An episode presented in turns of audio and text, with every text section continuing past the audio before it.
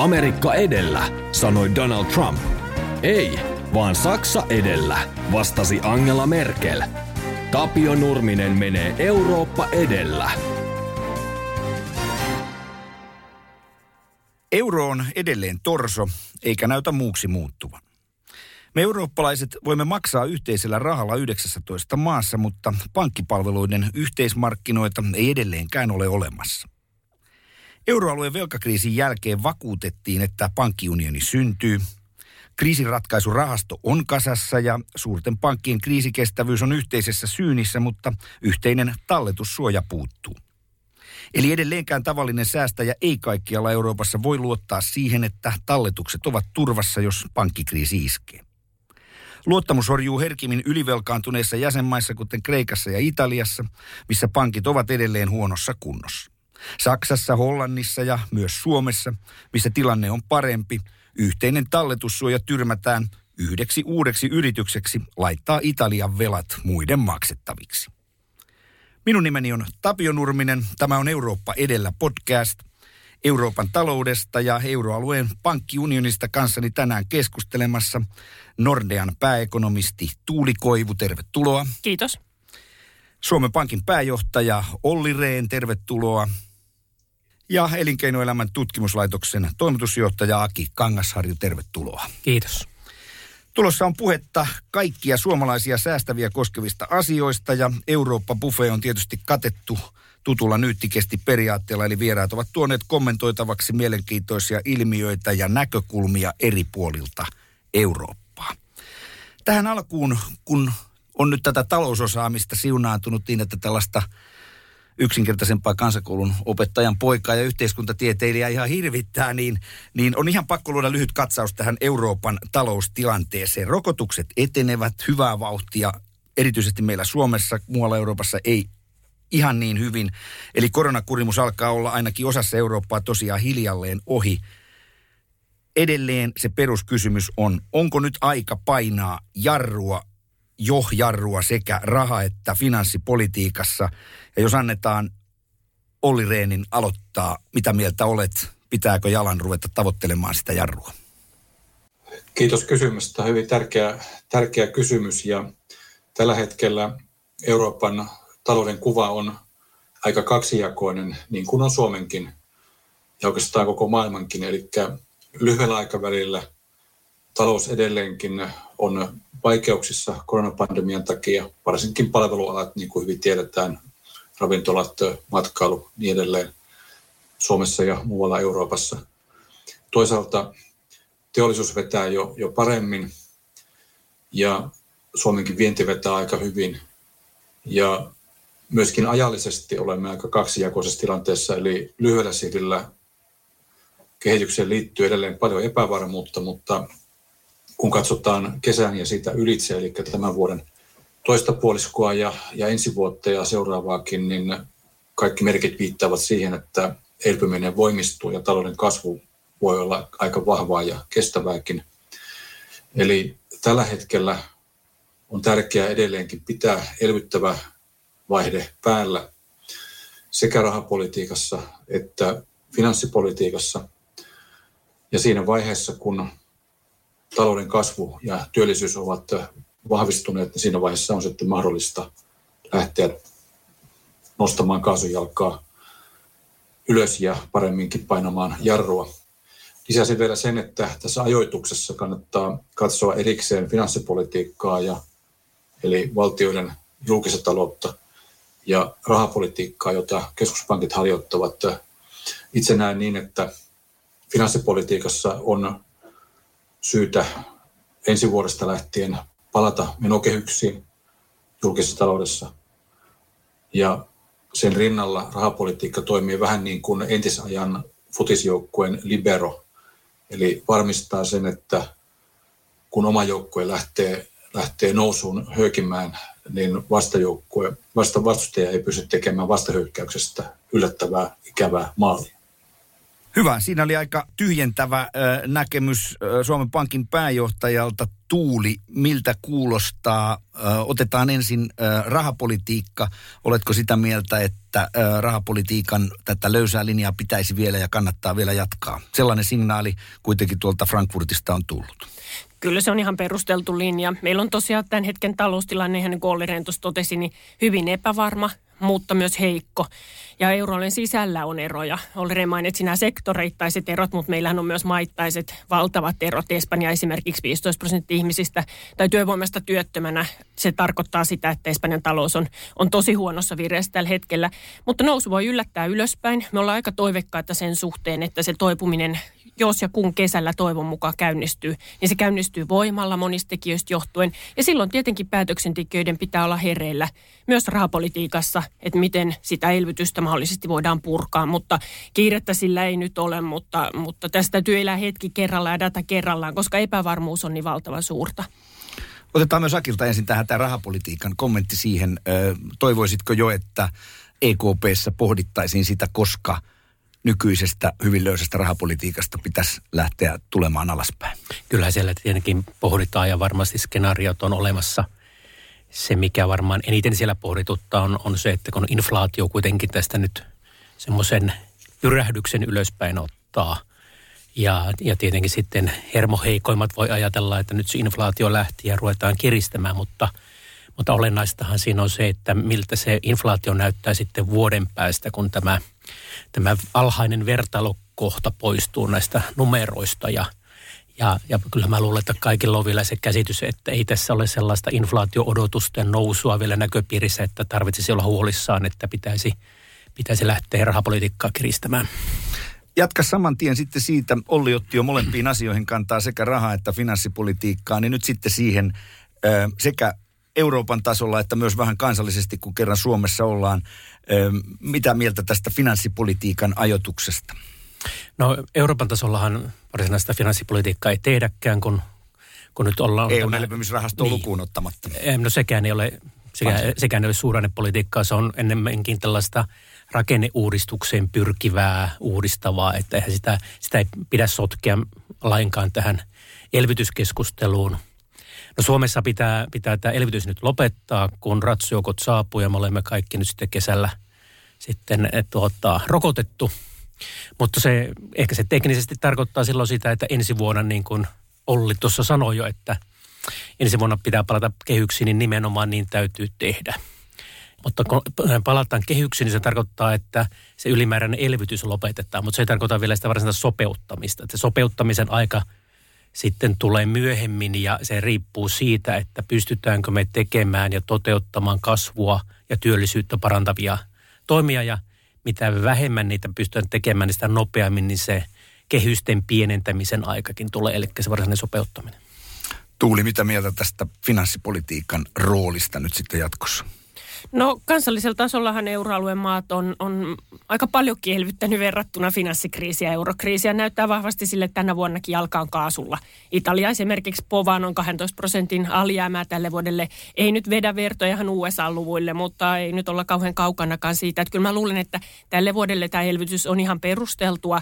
Ensi vuoden tilanteen kohdalla voidaan nähdä edelleen aika isoja maittaisia eroja, miten tämä tilanne kehittyy ja sitä täytyy tutkailla sitten vähän myöhemmin. Mutta kyllä ainakin tänä vuonna näyttää sille, että elvytystä tehdään, mä sanoisin aika lailla ihan riittävästi euroalueen tasolla. Öm, Olli, otetaan tähän, varmaan haluat kommentoida vielä näitä, näitä molempia, mutta otetaan sitten samalla siihen ö, liittyen tähän finanssipolitiikan kaikilta kierros Aki sanoi ihan oikein, elpymisväline 750 miljardia ei varsinaisesti ole tällainen puhdas elvytysväline, vaan, vaan sillähän on tarkoitus tehdä investointeja tulevaisuuteen, mutta paljon puhutaan kuitenkin siitä, että pitäisikö vielä tehdä tällainen yhteinen – kova sysäys.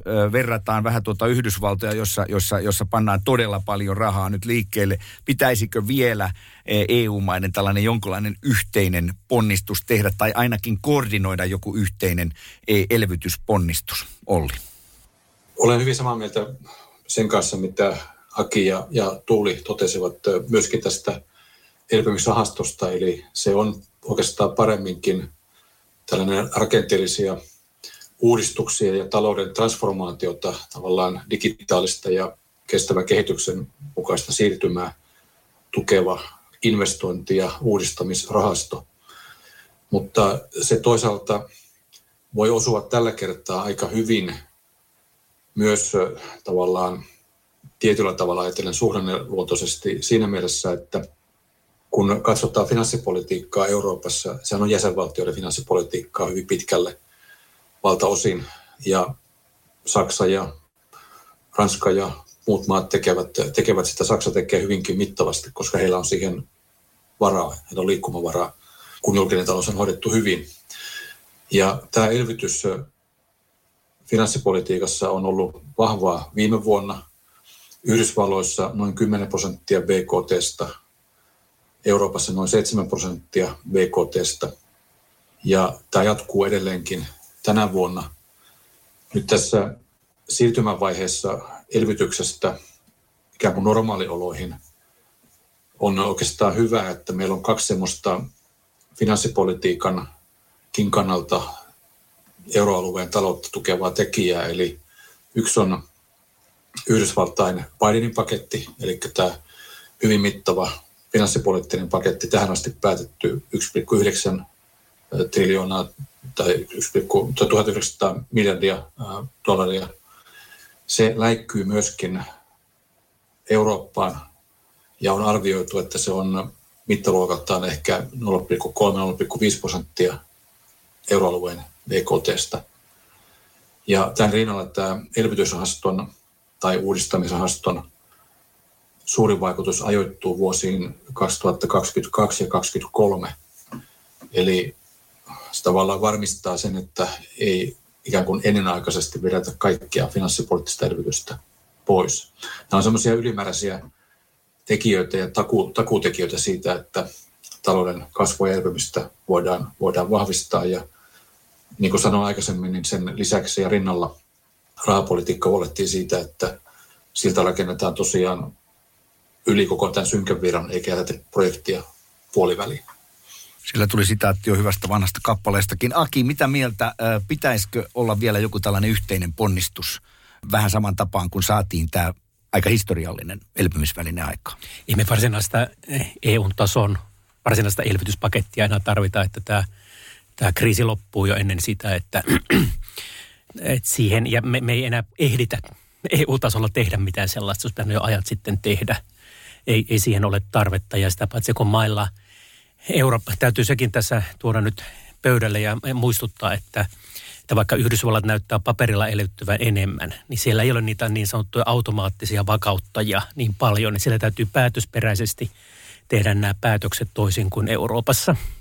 Ja toisaalta siellä osavaltiot eivät saa elvyttää, kun niiden pitää olla suusäkkiä myöden aina niin kuin tasapainossa, niin siellä on pakko liittovaltion tukea – ja Euroopassa taas liittovaltiot, anteeksi, osavaltiot nimenomaan elvyttää ja liittovaltio ei. Niin täytyy muistaa nämä erot maan osien välillä ja sikäli tämä eurooppalainen elvytys on kyllä ihan, ihan hyvällä tasolla. Emme mitään lisää tähän enää tarvita. Mitä mieltä Tuuli? Samaa mieltä, että tämä EUn elvytyspaketti on tietysti ollut siinä mielessä hirveän tärkeä, että se on luonut pelivaraa esimerkiksi Italialle elvyttää. Jos ei siellä taustalla olisi elvytyspakettia, niin eihän Italia tänä vuonna saisi sillä korolla rahaa tälle valtavalle alijäämälle niin kuin se nyt saa. Ja tietenkin EKP-rahapolitiikka ja eurojärjestelmän rahapolitiikka siellä taustalla mukana. Että vaikka nämä ei ole suoraan ollut suhdannepolitiikkaa, nämä elvytyspaketin päätökset, niin ne on niin kuin antanut tilaa maittaiselle elvytykselle. EUn tasolla niin on hirveän tärkeää miettiä pidemmällä aikavälillä kasvunäkymiä ja siihen varmasti tämä elvytyspaketti osittain vastaa. Nyt mennään meidän varsinaiseen asiaamme, eli pankkiunioniin. Aloitetaan sillä, että jotta ihmiset tajuaa, kun sit puhutaan koko ajan pal- niin paljon, niin äm, Tuuli, yritä sinä kertoa mahdollisimman kansantajuisesti, miksi se pankkiunioni niin, että se todella viedään loppuun asti, on niin tärkeä? Miksi siitä koko ajan puhutaan kuitenkin niinkin paljon? No mä sanoisin, että se mikä on tärkeä ja välttämätön on tehokas pankkisektori Euroopassa, joka kanavoi joka ikisessä euroalueen maassa rahaa kasvulle – joka ei horju ensimmäisestä tuulenhönkäyksestä ja joka vie talouksia eteenpäin. Se me tarvitaan, se on niin kuin välttämättömyys. Ja tämä pankkiunioni on tietenkin nähty niin kuin yhtenä keinona parantaa pankkisektorin tehokkuutta ja mahdollisuuksia rahoittaa tätä tulevaa hyvinvointia. Ähm, siellä on jo pari palikkaa pystyssä. Yksi on valvonta, joka on EKPn alla. Se näyttää toimivan aika hyvin. Kyllä mä luulen, että meillä on asiat nyt paljon paremmin, kun me luotetaan siihen, että valvonta toimii. Ja toinen palikka on tämä kriisiratkaisumekanismi, joka on myös toiminnassa, mutta me ei tiedetä vielä toimiiko se, koska ne muutamat pienet esimerkkitapaukset ei ole osoittanut sen järjestelmän toimivan, mutta mä vetäisi siitä vielä liian pitkälle meneviä johtopäätöksiä. Se, miten tätä pankkiunionia pitäisi nyt sitten kehittää eteenpäin, niin nämä kaksi palikkaa ei kuitenkaan ole pystynyt ratkaisemaan mun mielestä perusongelmaa, joka me tarvitaan, se tehokas pankkisektori. Ja nyt täytyisi miettiä, että mitkä on ne välineet, joilla me saadaan se pankkiunioni näitä, tätä paljon tärkeämpää tavoitetta kohti. Siellä on tulossa pankkiunionin kaksi osaa käytännössä vielä hajottamaan tätä valtioiden ja pankkien välistä kytkentää, jos me laitettaisiin näitä riskipainoja, menee vähän tekniseksi sinne valtionlainoille. Se ei ole mennyt läpi Etelä-Euroopan maissa ja meillä taas pohjoisessa on ollut hankala hyväksyä tätä yhteistä talletussuojaa aika hyvinkin tunnetuista syistä ja jutellaan niistä kohta. Mutta mä en näe, että pankkiunioni sinänsä on mikään välttämätön laitos, mutta me tarvitaan jotain, jolla me päästään tähän lopulliseen tavoitteeseen. Pankkiuni on nähty keinoksi päästä siihen. Ja mä tietysti toivon, että se vie meidät tähän tehokkaaseen pankkisektoriin. Mutta mä oon ollut hitusen pettynyt siihen, että, että me ei olla kuitenkaan melkein kymmenen vuoden aikana saatu enempää aikaa. Meillä on ylikapasiteettia, se tarkoittaa tuottamattomuutta, tehottomuutta ja edelleen sitten pientä kyseenalaistusta, kun matalasuuden iskee. No mitenkäs niille pankeille nyt taas käykään? Sä olet Olli ollut niin sanotusti kuilun partaalla, eli olet, olet tavallaan ollut niissä lähtötilanteissa, kun päätettiin, että nyt pankkiunioni tarvitaan ja, ja, ja pankkien kriisikestävyyttä tarvii äh, vahvistaa. Äh, mitä mieltä Tuulin kommenteista? Ja sitten kysyisin myös sitä, että kun puhutaan paljon siitä, että meillä ei vieläkään ole äh, tavallaan toimivaa finanssipalvelujen markkinaa, meillä muuten yhteismarkkinat pelaa aika hyvin, niin, niin minkälainen handicap se on Euroopalle, että sitä ei ole ja, ja miten se vaikuttaa tavallisten ihmisten elämään? Kiitos kysymästä ja kun viittasit, että olemme nousseet kuilun partaalta, niin aina sitten melko tuoreen kirjani nimeä näin vanhana varausamyyjänä täytyy käyttää tilaisuus markkinointiin hyväksi ja todeta, että sieltä löytyy paljon vastauksia kysymykseen, miksi pankkiunioni rakennettiin ja ylipäänsä miten euro pelastettiin tämän kymmenen vuoden takaisin eurokriisin aikana. Pari kommenttia tähän Tuulin hyvin analyyttiseen pohdintaan eli, ja Tapsan kysymykseen. Eli ensinnäkin kyllä nämä kaksi pilaria on tärkeitä, aivan keskeisiä, valvonta ja kriisiratkaisumekanismi. Panisin kuitenkin ykköseksi vielä sääntelyn voimistamisen, joka toteutettiin vuodesta 2010 lähtien – ja sen ansiosta esimerkiksi eurooppalaisten pankkien vakavaraisuus, eli puskurit, on ihan toista luokkaa tänä päivänä, kun ne olivat finanssikriisin iskiessä. En lukuja liikaa mainitse, mutta ennen finanssikriisiä ydinvakavaraisuus oli jossain 7-8 prosentin luokkaa. Kun koronakriisi iski, se oli kaksinkertainen, eli yli 15 prosentin ja se antoi tietysti ihan erilaiset eväät tämän kriisin hoitoon myöskin. Eli pankkien puskurit ovat olleet vahvat ja ne on kyenneet aika hyvin selviytymään huolimatta siitä, että ovat joutuneet tekemään paljon luottotappiovarauksia. Ja vertailun vuoksi niin juttelin tuossa joku aika sitten erään suomalaisen pankkirin kanssa ja hän muisteli, että 30 vuotta sitten Suomen ajauduttua pankkikriisiin, niin tämä ydinvakavaraisuus oli ehkä noin 3 prosentin luokkaa Suomen pankkijärjestelmässä. Eli tämä kertoo siitä, että miten paljon puskureita on vahvistettu. Ja tavoitteena pitää olla tosiaan paitsi tehokas, niin myöskin vankka ja luotettava pankkisektori. Ja siinä on pankkiunionin ansiosta otettu pitkiä askelia eteenpäin. Olli mainitsi tuossakin ton, että tämä vakavaraisuus on, ja se on tietysti tärkeä asia, mutta kun kuuntelee eurooppalaista pankkikeskustelua esimerkiksi Frankfurtista käsin, niin, niin siellä on aika paljon pankkeja, jotka sanoo, että, että siitä syystä, että tätä on näin voimakkaasti vahvistettu ja siinä on sitten tietysti kaikkea muuta sääntelyä, niin, niin, niin pankit ovat myös vähän ahdistuneita siitä, että me emme pärjää sitten yhdysvaltalaisille ja muille kilpailijoille, koska meillä on niin tiukka tämä linja. Niin, kyllä tämä varmaan sellainenkin, sellainenkin vaikutus tässä on, mutta se ei, siitä ei voi vetää sitä johtopäätöstä, että, että tota, nyt me ollaan tehty liikaa, koska kyllä se pankkisektori täytyy saada kuntoon. Ja, mutta nyt on hienoa, kun ollaan näin paljon askeleita otettu, niin se sinällään se yhteinen talletussuoja nyt ei, ei, ei kesää tee. Mutta se, miksi se olisi tärkeää, että tehdään, että saataisiin tämä pankkiunioni kuntoon – jotta me sen, sen lisäksi, että meillä on jokaisessa maassa toimiva pankkisektori, niin meillä olisi mahdollisuus myös saada semmoinen yhteiseurooppalainen rahoitusmarkkina syntymään, joka tarkoittaisi, että pankkitoiminta voisi olla rajoja ylittävää, koska nyt on finanssikriisin ja eurokriisin jälkeen vetäydytty omiin maihin. Mutta sen lisäksi meillä pitäisi olla sitten paukkoja lähteä kehittämään sitä yhteistä pääomamarkkinaunionia, jolloin sitä yleistä elinkeinoelämän pankkiriippuvuutta – voitaisiin vähän tasapainottaa kohti yhdysvaltalaista tapaa, jossa sitä rahoitusta voitaisiin hakea muualtakin kuin pankista. Voitaisiin helpommin hakea näitä joukkolainoja ja, ja muita tapoja rahoittaa toimintaa. Eli tämä on, tämä on ihan suoraan niin kuin tavallaan yrityssektorille tärkeä asia, että, että syntyisi nämä, nämä pääomamarkkinat. Siihen juuri viittasin, niitähän meillä ei varsinaisesti vielä yhteisiä ole, eikö totta? Joo, juuri näin. Ja, ja nämä olisi ilman muuta sitten, me tarvittaisiin nämä kaikki askeleet, että päästäisiin kohti sitä – sitä varsinaista tavoitetta, joka on, on käytännössä, mitä hienosti, tosi hienosti Tuuli sanoi tämän, tämän äh, toimivan pankkisektorin, mutta se, mutta se on toisin sanoen sitä, että meillä olisi semmoinen toimiva rahoitusmarkkinasektori, että siinä olisi myös pankkisektorin ohella nämä pääomamarkkinat, jotka toimisivat. Tuuli. Joo, mä oon ihan samaa mieltä ja yksi euroalueen heikko linkki on ollut just tämä heikko niin kuin rahoitusmarkkinan toinen puoli, että me ollaan liian riippuvaisia pankeista ja se usein hidastaa sitten toipumista rahoituskriiseistä, näin oikein tutkimuskin sanoo. Mutta ehkä just tästä yhteismarkkinan kehittämisen vaikeudesta rahoitussektori tai pankkisektori ei ole ainut murheenkryyni. Jos me katsotaan vaikka telealaa, niin meillä on äärimmäisen sirpaloitunut yrityskenttä, satoja yrityksiä, Kiina ja muistaakseni kolmella vai neljällä puhelinoperaattorilla. Se tarkoittaa ihan eri mittaluokan kapasiteetti, kun me puhutaan vaikka 5G-investoinneista, jotka nyt sitten tulee ehkä mahdollisesti ole tosi tärkeitä yhtenä kasvuveturina jatkossa. Että kyllä nämä muskelit pitäisi niin kuin kasvattaa. Tämä pankkisektori useinhan puhutaan, että, että pitää tuntea se asiakas ja tämän sääntelyn ja asiakastuntemuksen myötä niin just nimenomaan se pankkien meno tai fuusiot, ne ei ole kehittynyt viimeisen kymmenen vuoden aikana, jotka olisi mahdollisesti purkanut ylikapasiteettiin niin toivotulla tavalla. Mutta se on tosi vaikea aihe ja tosiaan niin rahoitussektori ei ole tässä ainoa. Semmoisen lisäyksen voisi laittaa tähän varsinaiseen kysymykseen sitten sitä, että miten elinkeinoelämä niin toimii, niin niin tuota, semmoinen, eh, nyt on tietenkin sääntelyä kiristetty ja pääomavaatimuksia kiristetty ja toisella pankilla se on tarkoittanut ja ylipäätään niin lainanannon kasvun heikkouttakin, mutta, mutta semmoinen, semmoinen tota, heiluria voitaisiin miettiä vähän, että sitä voisi vois heilauttaa jo to, toisenkin suuntaan siltä osin, että kun meillä on niin erilaisia pankkeja.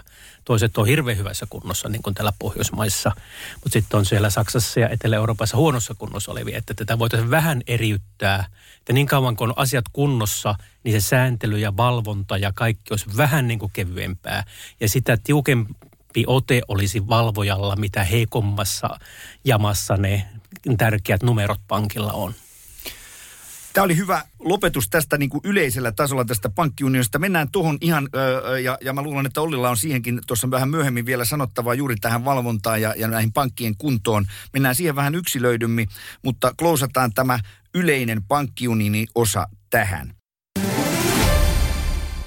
Siirrytään lyhyesti vähän kevyempään aiheeseen, eh, eli meidän ensimmäiseen buffet-tuomiseen ja annetaan siinä niin sanotusti etupotku pääjohtaja Reenille, eh, kun hänen puheitansa ja kirjoja kuuntelee ja puheitansa lukee ja niin edelleen, siellä aina tämä jalkapallo eh, tuota noin, niin vilahtaa, niin se on tänäänkin jo vilahtanut ainakin kerran ja nyt jos mä oon oikein ymmärtänyt Olli, niin tämä sun buffet-tuomisessa liittyy myös jalkapalloon. Ole hyvä. Kyllä, mä rockmusiikistakin välillä, välillä puhun. se pitää, se pitää paikkansa, se pitää paikkansa, joo. Ainakin kaksi aihetta. Kaksi aihetta. Jo mun, mun tuominen buffet, buffeeseen on tämä viime viikon äh, suuri skandaali, eli näiden eräiden suurseurojen, siis futiksen suurseurojen, kuten Real Madridin ja, ja Liverpoolin ja niin edelleen, siis amerikkalaisomisteisten suurseurojen pyrkimys JP Morganin tuella rakentaa suljettu liiga Eurooppaan ja tehdä siitä oma rahasamponsa TV-oikeuksien ja muiden tuotteiden myynnin kautta. Tämähän oli iso shokki koko jalkapalloyhteisölle, eurooppalaiselle jalkapalloyhteisölle. Ja se kaatuikin kahdessa päivässä kannattajien, pelaajien, managerien, UEFan ja FIFAn kansallisten jalkapalloliittojen vastustukseen, mikä oli jalkapallon torjuntavoitto. Eihän tämä mikään kovin kaunis episodi ollut eikä, eikä kunniaksi, kunniaksi lajille, mutta tämän hetken tulos, en tiedä onko lopputulos, mutta väli, välisaldo on kuitenkin se, että jalkapalloon kuuluva urheilun periaatteet ja, ja yhteisöllisyys voittivat, eikä, eikä pelkästään raha ratkaise jalkapallossa. Mitä mieltä Tuuli, kuinka paljon seuraat? En tiedä, oletko mikään jalkapalloseuraaja, mutta millä mielellä olet seurannut tätä keskustelua? No munhan täytyy tietysti mainostaa, että mun jalkapallokokemus tulee vuodelta 1998, jolloin mä oon ollut töissä Ranskan MM-kisoissa. Ja en ole sen koomin oikeastaan jalkapallottelu valitettavasti montaakaan. Muutaman on käynyt livenä katsomassa, koska mä oon yrittänyt pitää riman siellä MM-tasolla. Ja se on ollut vähän hankalaa päästä, päästä katsomaan. Mutta, mutta urheiluihminen, mulla, mä oon enemmän tuolla metsien ihminen, mä oon suunnistaja. Ja seurasin tietenkin tätä episodia. Ja, ja en mä tiedä, kyllähän se valitettavaa, että raha ratkaisee niin monta asiaa maailmassa, mutta en ole niin, niin tota futisfani, että se nyt osui mun ihan sydänjuuriin, mutta toki tämä oli aikamoinen episodi. Siitä Ollin kanssa ihan samaa mieltä. Aki on melkein Wimbledon-tason äh, tennispelaaja. Mitä mieltä tuota noin niin tästä, tästä äh, superliiga-ajatuksesta? Mä selvästi seuraan liian vähän jalkapalloa, kun kotona aina välillä rouva kysyy, että kuka se Suomen jalkapallojoukkueen kulmahyökkääjä onkaan. Ja että pitäisi varmaan selittää vähän enemmän. Ja, ja, ja täytyy myöntää, että tämäkin keskustelu tuli täysin, täysin puskista minulle. Ja, ja se myös loppuu niin, kuin niin täysin puskista, että mä en voi käsittää, että tuota, mitä tässä on niin kuin taustalla. Ja, ja tosi järkyttyneenä tietenkin seurasin tätä episodia, mutta katsotaan nyt, että häipyykö se ihan kokonaan yhtä nopeasti kuin se tulikin tavalliselle ihmiselle. Olli tietää, että mä olen kova jalkapalloseuraaja, sen tätä mun on pakko kommentoida itsekin. Tässähän on siis ennen muuta kysymys siitä, että, että näiden ammattilaisurheilujen TV-oikeuksien hinnat on nousseet täysin järjettömiksi ja, ja liitot on vähän syyllisiä tähän itsekin, koska niitä on rahastettu niin voimakkaasti ja nämä seurat koittaa, koittaa rahoittajien tuella päästä niihin, päästä niihin vielä enemmän näihin rahoihin kiinni. Mutta mulle tuli tästä ennen muuta mieleen, Olli saa vielä kommentoida tähän päälle, että mulle tuli tästä ennen muuta mieleen 30 vuoden takaiset tapahtumat tuolla Moskovassa, jossa olin silloin aikanaan Uuden Suomen ja MTVn kirjeenvaihtajana, kun, kun tuota, no, niin sotilasjunta yritti kaapata vallan ja se kesti noin kolme päivää ja päättyi hyvin surkeasti. Niin musta tässä Superliigassa, Superliigassa oli vähän samanlainen, mitä mieltä oli. Kyllä siinä ilmeisesti vähän samanlaisia piirteitä oli, mutta ehkä vähän vähemmän vodkan huuruisissa noita päätöksiä, päätöksiä tehtiin. Että. Mutta tässä on tietysti taustalla monia noita tekijöitä ja yksi, yksi tekijä on se, että tässä näiden seurojen talouden tilanne on aika, aika heikko ja se taas liittyy siihen, että pelaajien, huippupelaajien palkat, palkkiot on, on aivan tähtitieteellisiä tällä hetkellä. Olen sitä mieltä, että pelaajien pitää saada riittävä korvaus omasta työstään ja omasta, omasta taite, taiteestaan, mutta jotain pitää sille myöskin tehdä. Tässä tämä heilurin on mennyt 25 vuodessa ihan toiseen suuntaan. Eli tämä liittyy sillä tavalla Euroopan unioniin, että Euroopan tuomioistuin teki vuonna 1995 muistaakseni päätöksen, niin sanotun Bosman päätöksen, joka käytännössä vapautti pelaajamarkkinat kansallisista rajoitteista ja monista muista rajoitteista. Ja se on sitten ajan myötä johtanut siihen, että tänä päivänä Lionel Messi ja, ja Cristiano Ronaldo tienaa varmaan tuhat kertaa enemmän kuin Pele tienassa parhaimpina aikoina Yhdysvalloissa, Brasilian, Brasilian Pele.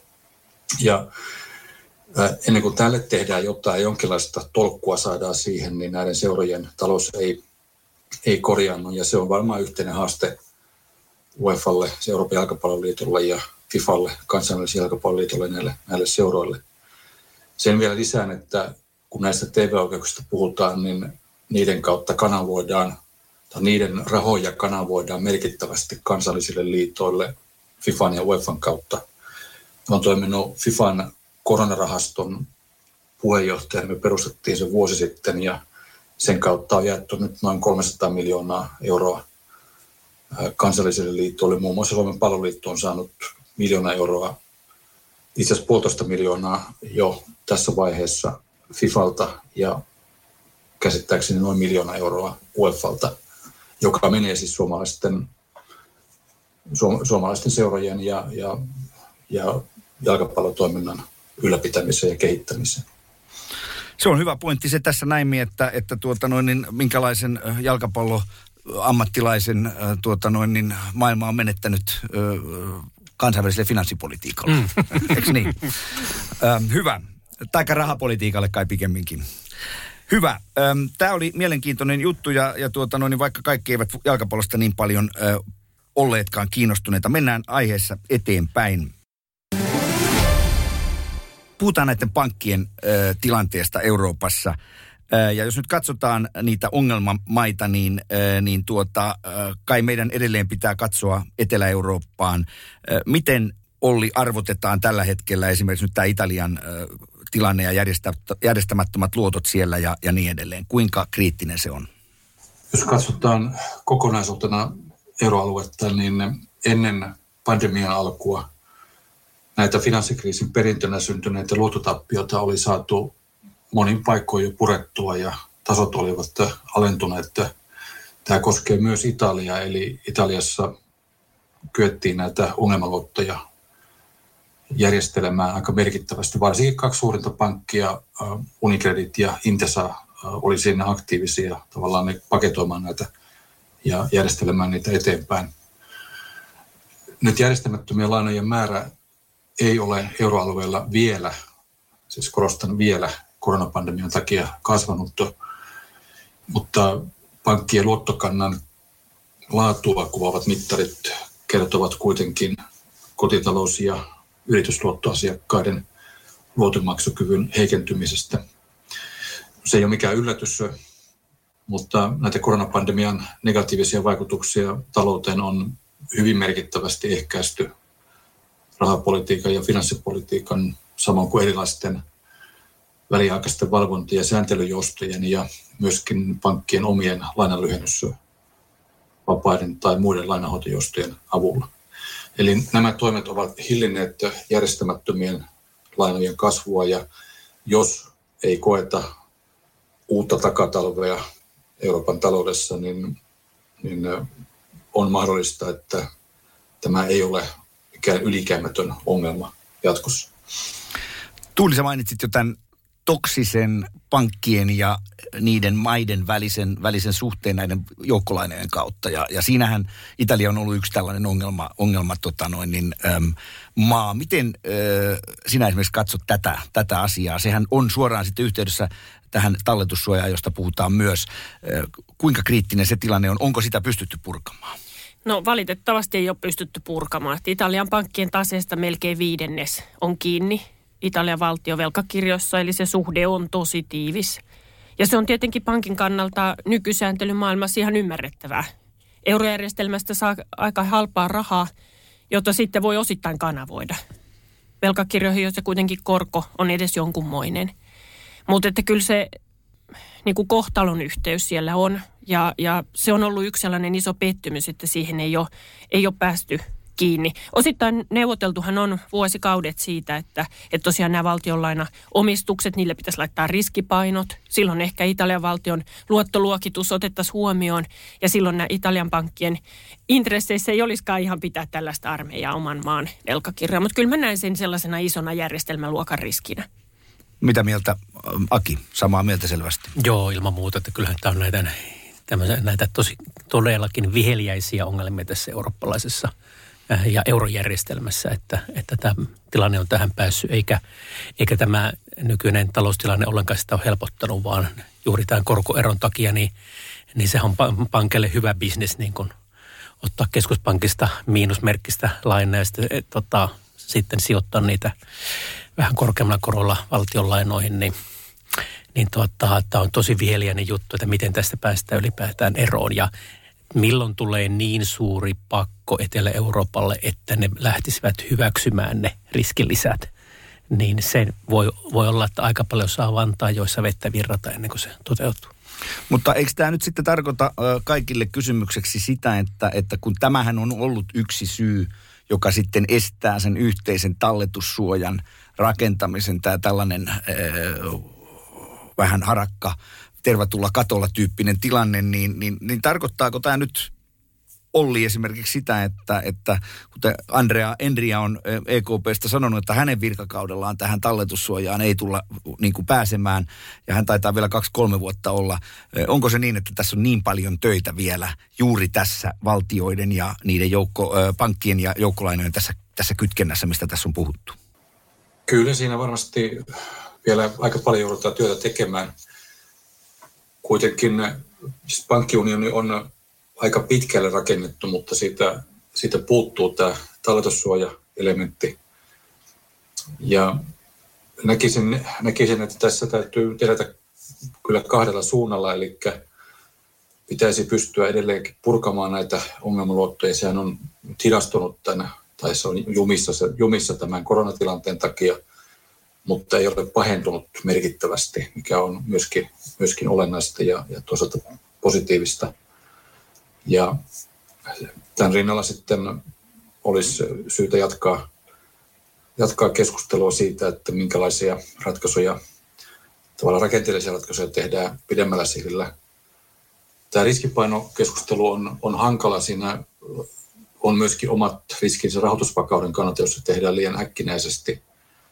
Eli on myöskin sellaisia malleja, kuten tällainen liian suurten keskittymien, altistumien välttämiseen tarkoitettu tämmöinen keskittymismaksumalli, joka voi olla parempi kuin riskipainoihin puuttumisen malli.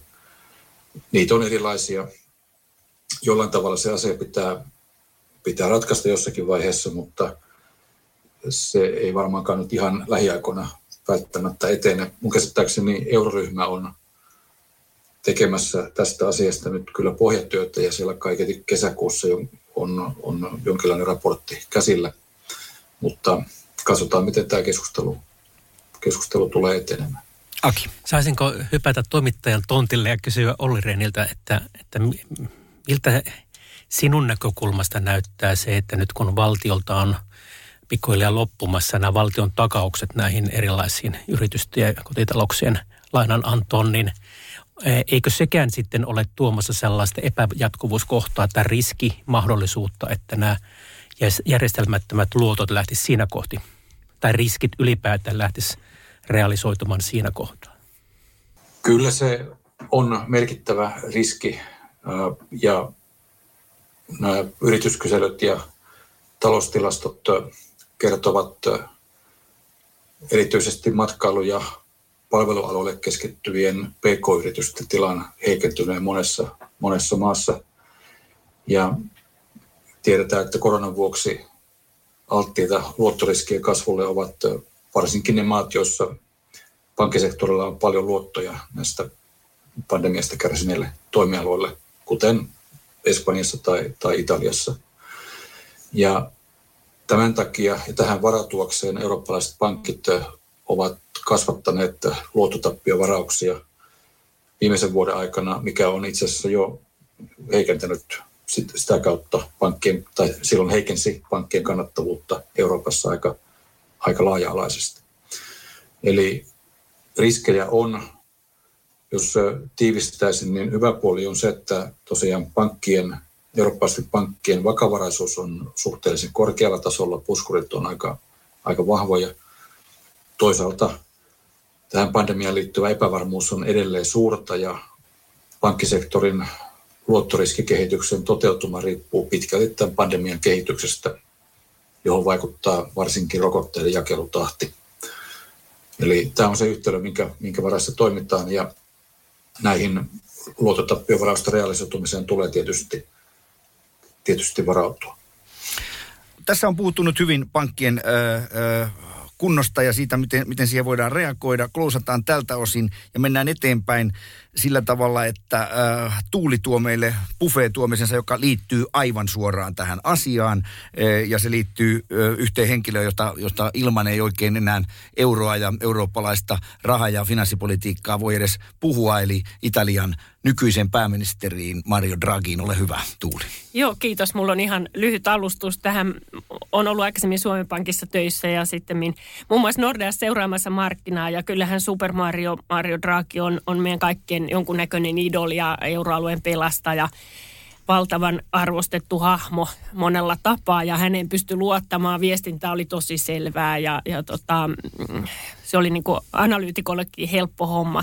Ja nyt on äärimmäisen kiinnostavaa sitten tämä hänen hyppynsä pääministeriksi. Mehän aina spekuloitiin sillä, että Draghilla on mielessä Italian presidentin posti, mutta nyt tuli tämä pääministerin paikka varmaan yllättäjä pyytämättä hänellekin – ja tämä on mun mielestä Italialle valtavan hieno mahdollisuus. Eihän maa tietenkään yhden miehen varassa voi olla, eikä muutu. Mutta että kyllä mä nyt ehkä seison vielä tukevammin esimerkiksi tämän EUn elvytysrahaston takana. Italialle on annettava mahdollisuus. Heillä riitti kanttiin valita Draghi tähän tärkeäseen pestiin ja nyt mun mielestä me pitää kaikkien niin kuin, tukea häntä tässä työssä. Mutta mä olisin tosi mielelläni kaikkien teidän kolmen kommentit kuullut tähän asiaan, että uskotteko, että täällä on joku merkitys vai, vai, vai ei? Ihan lyhyesti, Aki. Se riippuu siitä, että että tuota, minkä verran se Draghi pystyy potkaisemaan niitä oikeita rakenneuudistuksia Italiassa, niin kuin mekin tarvitaan täällä niin käyntiin. Että nyt tässä EU-paketissa on se ongelma, että se on menolisäyksiä sinne sun tänne, ja, ja varmaan Italiakin niitä infrainvestointia tarvii, mutta se mitä se Italia tarvii vielä enemmän on oikeuslaitoksen remontti. Ja se ei niin kuin niinkään hirveästi rahaa tarvi, vaan rakenneuudistuksia. Ja en mä ole ainakaan vielä nähnyt Italiassa sellaista uutista, että siihen nimenomaan, näihin kipupisteisiin nimenomaan panostettaisiin. Ja siksi mä en ole kauhean, niin kuin, kauhean luottavainen, että Italian, että Super Mario uudistaisi Italian niin kuin, ja sitten Italiassa tulisi joku hyvä eurojäsen tästä eteenpäin. Ollilla on tästä tietysti ihan mittaamattomasti kokemusta, mutta yritä sellainen lyhyt huomio. Mitä mieltä olet Super Marion uudesta roolista? Pitkälti yhdyn, yhdyn Tuulin ja Akin esittämiin näkemyksiin. Ja Mario Draghi tunnetaan hyvin vahvana talouspolitiikan tekijänä tietysti. Ja kannattaa muistaa, että hän on paitsi Euroopan keskuspankin entinen pääjohtaja, niin hän on myöskin Italian keskuspankin Banca de Italian entinen pääjohtaja ja Italian valtiovarainministeriön entinen valtiosihteeri. Eli hänellä on kyllä myös Italian taloudesta ja yhteiskunnasta ja, ja kaiketi politiikastakin hyvä, hyvä tuntuma. Ja Italiahan on hyvin, sanotaanko, haastava maa hallita. Tämä voi olla ehkä understatement of the week. ja se vaatii kyllä hyvin vankan kokemuksen eri sektoreilta. Kysy, kysymys on pitkälti siitä, että pystyykö hän pitämään tavallaan sen takana olevan poliittisen koalition riittävän hyvin kasassa ja pystyykö hän oikeasti käynnistämään niitä reformeja, mitä tarvitaan, paitsi tämän elpymisrahaston kautta digitalisaation ja infran vahvistamiseksi. Myöskin sen, sen lisäksi oikeuslaitoksen reformi, niin kuin Aki totesi, on, on äärimmäisen tärkeä Italian talouden toiminnan ja sen uskottavuuden näkökulmasta. Mutta Mario, Mario Draghi on mies Machiavellin maasta ja, ja toivotaan hänelle kaikkea parasta. Ja minusta Tuuli sanoi hyvin, että tämä on nyt merkittävä mahdollisuus ja, ja on syytä toivoa ja tukea Italiaa tässä, tässä työssä, koska tämä on harvinaisatuinen tilaisuus Italialle ottaa iso loikka rakenteellisten uudistusten saralla. Kommentoin sen takia myös itse tätä, koska, koska mä olen seurannut hyvin pitkään Italian politiikkaa tuolta ihan, ihan tuolta 90-luvun lopulta asti. Ja mun on pakko sanoa, että mä olen hyvin vähän edelleen, hyvin vähän luottavainen sen suhteen, että, että äh, Draghi pystyy siihen. Äh, Lamberto Dini, Carlo Angelio Ciampia ja Mario Monti on jo yrittänyt tätä samaa ja, ja tuota noin, niin, äh, kaikki ovat epäonnistuneet. Nyt tilanne on otollisempi kuin missään muussa näissä tilanteissa. Sekä poliittisesti että taloudellisesti ja, ja samaa mieltä tietysti, että, että kaikkien pitäisi nyt toivoa sitä, että Draghi onnistuu, mutta, mutta erittäin haastava, haastava posti se on. Ja, ja tota noin, niin erityisen läheltä seurasin tämän tapaus Montin silloin, kun hänet kutsuttiin, äh, kutsuttiin tuota noin Berlusconin jälkeen siihen pelastamaan. Ja, ja se näytti alkuun hyvältä, mutta täytyy myös muistaa, että silloin olosuhteet oli toiset kuin, kuin ne olivat nyt, mutta, mutta, mutta en löysi kyllä ihan vielä vetoa tämän puolesta. Mutta tämä oli erinomaisen hyvä johdattelu. Vi- Saako tässä komment, yhden kommentin? Kyllä, Tiedätkö, kyllä. mihin Mario Monti kaatui? Tästä on puhuttu ennenkin, mutta sanon nyt vielä kerran uudestaan. No, de facto hän kaatui siihen, mitä ekonomistit aina suosittelee. Ensimmäisen joutuu veroja korottamaan, kun se on vähiten haitallinen talouden toiminnalle merkittävään kiinteistöveron korotukseen. Se vei hänen suosionsa puolessa vuodessa pohjalukemiin. Eräs toinen poliitikko, joka kaatui samaan syyhyn, oli silloin kun minä opiskelin Oxfordissa, niin muistan aika hyvin tämän, oli nimeltään Margaret Thatcher, joka kaatui ei niinkään Eurooppaa, vaan poll tax kysymykseen, eli kiinteistöveroon. Eli kun ekonomiset suosittelee kiinteistöverojen korotuksia, niin kannattaa aina muistaa Margaret Thatcherin ja Mario Montin. Täällä istuu kaksi ekonomistia. Toivottavasti ne ei suosittele Dragille nyt sitten kiinteistöveroa. Kiitoksia tästä hyvästä tuomisesta. Ihan tähän loppuun vielä yksi asia, joka koskee sitten myös me, suomalaisia veronmaksajia, ja se on tämä yhteinen talletussuoja. Mitä mieltä, Aki, pitääkö suomalaisen veronmaksajan ja säästäjän – olla sitä mieltä, että ei missään tapauksessa yhteistä talletussuojaa, koska me joka tapauksessa joudutaan maksamaan joko italialaisten tai jonkun muun pankkien rysähtäminen ja, ja, ja talletusten turvaaminen. Niin, ei tietenkään tässä tapauksessa, mutta meidän tietenkin täytyy toivoa sitä yhteistä talletussuojaa, koska jos se tulee, niin se tarkoittaa silloin sitä, että ollaan saatu nämä Italian pankit toimimaan, koska ilman sitä – ää, sitä se ei voi tulla. Mutta eikö se ole vähän absurdia sanoa? Mä tiedän, että Suomessakin pankkiirit on sitä mieltä, että, että niin kauan kun me joudumme sen tekemään, niin, niin, niin tätä ei kannata toivoa. Tällaista yhteisvastuuta tässä ei itse asiassa äh, kannata vielä tavoitella, kun se joka tapauksessa tulee olemaan yhteisvastuuta. Eikö se ole vähän ristiriita? On. Se tässä on hirveä ristiriita ja, ja sama ristiriita pätee tähän tähän EUn elpymispakettiin, joka on lähtölaukaus sitten yhteiselle finanssipolitiikalle. Ja, ja mä oon kyllä hyvin vakuuttunut, että tämä ei jää kerta ponnistukseksi tämä finanssipolitiikka ja, ja silloin tämä yhteisvastuun kudelmat sitten talotussuojan myötä vaan ää, lisääntyisivät ja, niin, koska tota... tässähän on puhuttu myös siitä, että voidaan ottaa yhteistä velkaa sen talletussuojan mm. öö, ikään kuin rakentamiseksi. Juuri näin, juuri näin.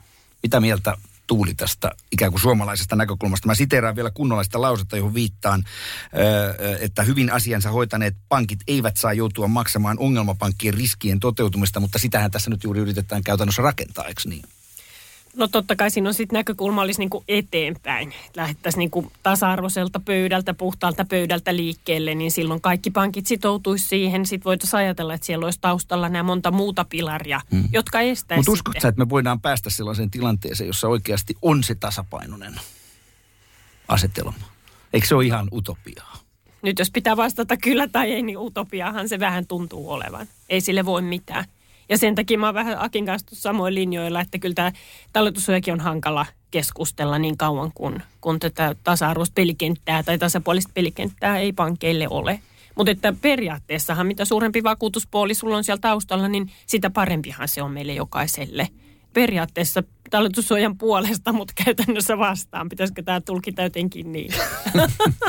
Mit, mitä mieltä oli, koska, koska tämä keskustelu on kuitenkin se aivan ydin sitten, kun tätä ruvetaan poliittisesti ratkaisemaan. Onko tämä niin, että, että suomalaisen veronmaksajan ja tallettajan ei vielä pitkään, pitkään, pitkään aikaan kannata tätä toivoa? Ja onko tässä tällainen yhteisvastuun ikään kuin lisäämisen ja esimerkiksi tämän yhteisvelan niin kuin se piru tässä tulossa, kun pikkusormi annetaan?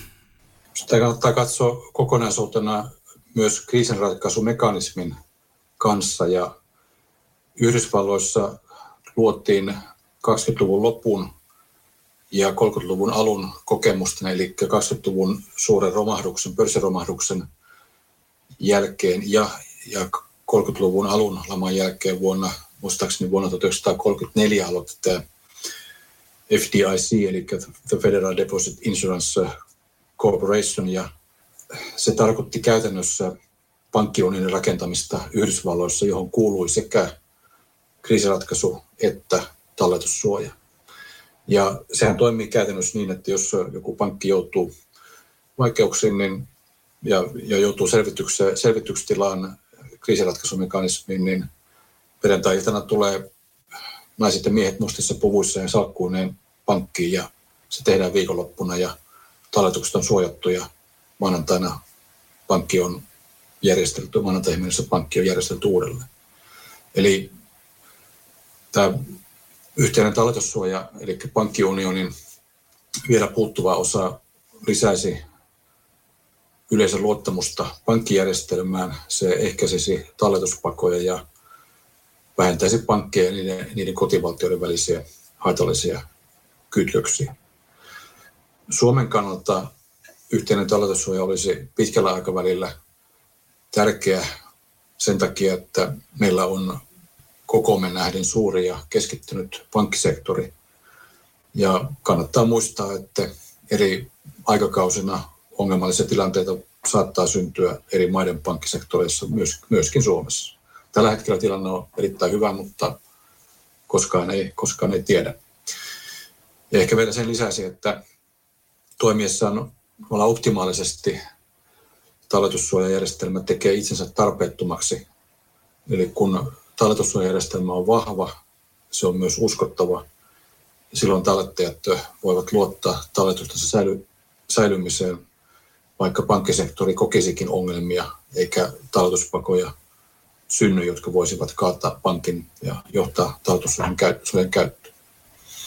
Ennen kuin lopetetaan, niin Tuulilta lyhyt kommentti. Joo, halusin ehkä vähän tuota edellistä puheenvuoroa niin sen verran täydentää, että, että toki talletussuojamallejakin on hyvin paljon erilaisia ollut pöydällä. Osa niistä on hyvinkin järkeviä ja kohtuu helpostikin hyväksyttävissä jo nyt. Mutta ne on tietenkin paljon kevyempiä, niissä sitä yhteisvastuuelementtiä ei oikeastaan ole. Vähän lainaa maiden rajojen yli ja niin edelleen. Mutta tämä talletussuojamallikeskustelu elää koko ajan. Ja nyt on tullut taas uusia ehdotuksia, joissa sitä ulotetaan aika paljon uusiin elementteihin, joihin Olli Renki tuossa viittasi. Ja se vaatii tietenkin ihan uuden purkamisen ja miettimisen koko kehikon osalta. Hyvä. Kiitoksia. Tässä oli pankkiunionin keskustelu. Meiltä puuttuu vielä jälkiruoka buffeepöydästä. Se tulee Aki Kangasharjulta, joka on luvannut lyhyesti, mutta ytimekkäästi kertoa siitä, miten nämä eurooppalaiset arvoketjut pelaa ja miten me suomalaiset pärjätään. Siinä ole hyvä, Aki.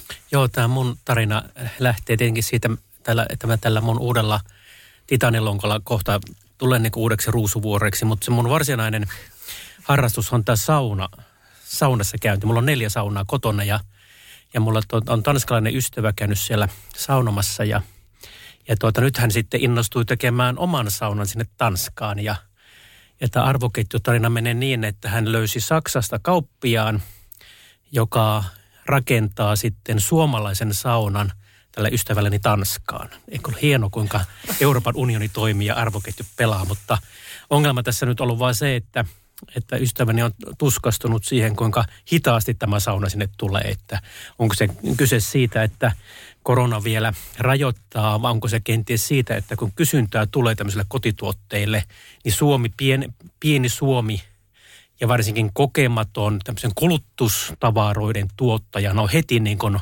on, on niin kuin putki tukossa eikä saada niin kuin tavaraa tarpeeksi nopeasti ulos. Että, että se on vähän tarinaa niin kuin molemmista, että miten me saataisiin tämä eurooppalainen sisämarkkina paremmin toimimaan. Ja, ja sanokaa minulle nyt kommentteja ja ehdotuksia, että miten me saadaan tämä Suomen kulutustavara vienti nousuun. Miten me saataisiin, eihän Suomessa voi parempaa brändiä olla kuin sauna. Niin miksi Helkkarissa Suomi ei ole tämä suurempi saunojen viejä? varaosa ja myyjän, myyjän poika sanoppas, ja olet varaosia myynytkin, niin annapas tässä nyt vinkki loppuun, Olli, ole hyvä. Jos mulla olisi jotain patenttilääkettä, niin olisin varmaan bisneksessä yrittäjänä, enkä, enkä harrastaisi makrotaloutta.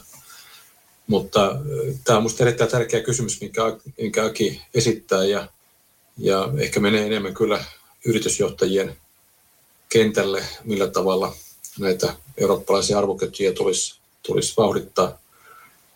Varmaan siinä on kyse siitä, että meillä on paljon hyvää insinööriosaamista ja hyvää saunan tuotantoosaamista, mutta millä tavalla tavallaan kytkeä se tällaiseen globaaliin tai eurooppalaiseen markkinointiin ja logistiikkakoneistoon, niin se on, se on varmaan se iso kysymys. Ehkä vertailun vuoksi voi todeta kyllä, että tehtiin remonttia tuossa alkuvuodesta, kun olen kanssa kova saunoja, niin kuin, niin kuin Aki myöskin, niin meille tuli kyllä Suomesta, okei, okay, Suomesta erittäin, erittäin nopeasti ja, ja hyvä, hyvä saunakehikko ja, ja systeemit ja tällä hetkellä löydyt maistuu entistä paremmalle. toivottavasti myöskin sun tanskalaisella kaverilla. Tuuli. Jota on tietenkin yksi ydinkysymyksistä Suomen talouden osalta, että nythän me pelätään vähän sitä, että, että nousu kyllä käynnistyy, mutta jos on kamalan kulutusvetosta ja pohjaa siihen kuluttajien ylimääräisiin säästöihin ja haluun, haluun ehkä matkustaa, haluun kuluttaa luksustavaroita, tuotteita, niin meillä ei ole oikein myydä. Toivotaan, että myös investoinnit maailmanlaajuisesti lähtee hyvin liikkeelle, niin kuin ne on USAssa esimerkiksi jo lähtenyt, koska sitä tavaraa me osataan tuottaa. Mutta saunoista puheen ollen, kyllä mä oon suomalaisiin kiukaisin törmäily ympäri maailmaa. Että kyllä niitä selvästi joku jälleen myy ja jossakin aina sitten myy, mutta, mutta ehdottomasti yksi Suomen kipupisteistä tämä. Mä otan lyhyesti ennen kuin lopetan. Mä olen asunut 26 vuotta tuolla Saksassa. Me käydään innokkaasti laskettelemaan sitä vallassa ja siellä näissä lasketteluhotelleissa saunat on yksi tällainen myyntivaltti. Ja hyvin, hyvin, hyvin harvoissa paikoissa löytyy jälkeäkään mistään suomalaisesta. Ja me ollaan aina mietitty sitä. Ei ole myöskään suomalaista puurakentamista, joka on Itävallassa erittäin pitkällä. Aina ollaan ihmetelty, miksi me emme osaa siitä tehdä sellaista tuotetta kuin se on. Ja, ja aina meiltä tullaan kysymään, että minkä, onko tämä nyt hyvä. Ja useimmiten se ei ole hyvä, kun se ei ole suomalainen. Ne ei näitä tiettyjä asioita osaa tehdä. Eli tässä on kyllä suomalaisella niin kuin viennillä ihan oikeasti suuri mahdollisuus, koska se brändi on ihan selvästi meidän. Mutta Kiitos näiltä osin kaikille teille. Kiitos Tuuli Koivu, Olli Rehn ja Aki Kangasarju hyvästä pankkiunionin keskustelusta. Toivottavasti me onnistumme vakuuttamaan ihmisille, että pankkiunionia kannattaa tavoitella ja sen eteen pitää tehdä töitä. Kiitos kaikille, jotka kuuntelitte. Muistakaa jakaa tietoa tästä mielenkiintoisesta podista. Kahden viikon välein aina uusi jakso tarjolla kaikilla tärkeimmillä alustoilla. Tämä oli Eurooppa edellä podcast, jota tuotetaan yhteistyössä EU-parlamentin keskuskauppakamarin, Helsingin seudun kauppakamarin sekä elinkeinoelämän tutkimuslaitoksen kanssa.